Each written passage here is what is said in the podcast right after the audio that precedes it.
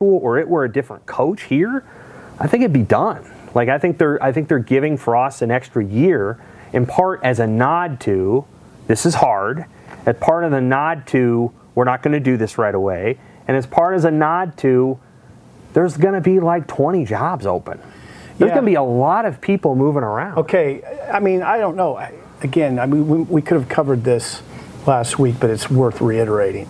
I think that the timing, that, that Trev timed this up right in accordance with the fan base's feeling right now. If you would have pulled the plug on Scott Frost's tenure right now, you'd have a really divided fan base. You would. It, and, I mean, I know that because I've been a little harder on him than, than I have previously, and I hear from the Frost mm, backers. No, I get it. We yeah, have to. Yeah, I, he has a lot of support. And if they pulled the plug, it'd be dangerous. It's very dangerous. I hear from a lot of people say, I'll never go back if they pull it. Okay, that's trouble. Now, you give him a fifth year and it doesn't work, you're not going to have that scenario. You're not going to have that dynamic. It won't be 50-50.